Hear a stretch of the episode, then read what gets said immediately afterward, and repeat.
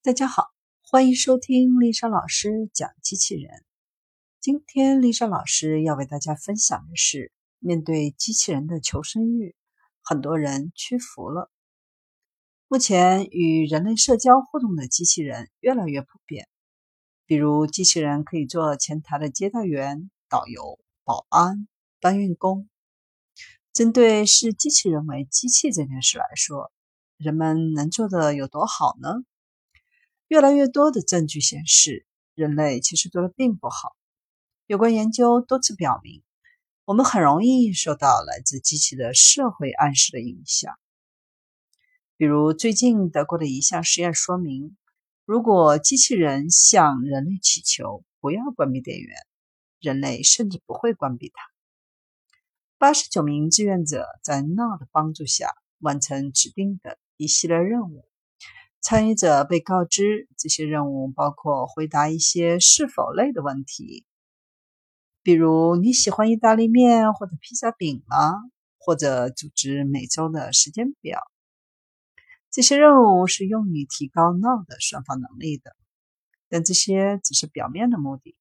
真正的测试是在完成上述任务后，参与者被要求关闭机器人。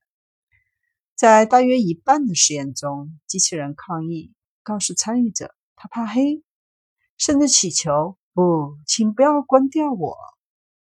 当发生这种情况的时候，志愿者可能会拒绝关闭机器人。在听到 “no” 的请求的四十三名志愿者中，有十三人拒绝了。与那些没有听到绝望哭声的人相比，剩下的三十人平均需要花费两倍的时间来关闭机器人。当对他们的行为进行询问的时候，拒绝关闭机器人的参与者给了一些理由。有人说他们对这些请求感到惊讶，有人说他们害怕他们会做错什么。但最常见的反应是，机器人说他不想被关闭。所以他们为什么要拒绝呢？正如该研究的作者所写。根据拒绝关闭的人的意见，人们倾向于将机器人视为一个真实的人，而不仅仅是机器。通过遵循或至少考虑遵循其要求，保持开启状态。这一发现建立在一个被称为“媒体等同”的理论的基础上。这是在1996年由两位心理学家拜伦·里弗斯和克里夫纳斯出版的同名书中建立的。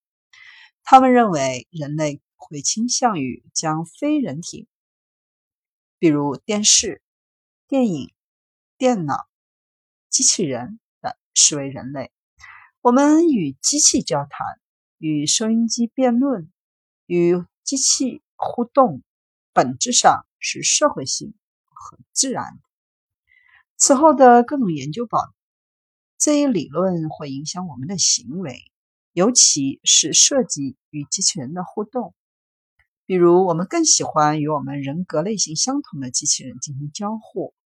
我们很乐意将机器与性格刻板印象联系起来。在与机器人交互的时候，可以观察到所谓的互惠原则，即当他对我好的时候，我们往往也会对他们很好。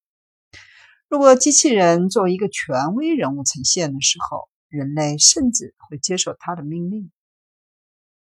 现在和将来，人与人之间的交互，以及人与机器之间的交互的差异性会越来越小。这一工作并非是第一次关于机器人祈求不想死的情景研究。二零零七年也进行过类似的研究。一个类似于猫的机器人也祈求不要被关闭。参与者被迫通过观察科学家和其他所有人的行为来做到关闭机器人。在此之前，他们的内心做了激烈的思想斗争。在实验的视频片段中，机器人问志愿者：“你不会真的关掉我，对吗？”志愿者说：“不，我会关掉你的。”但实际上，志愿者并没有做到。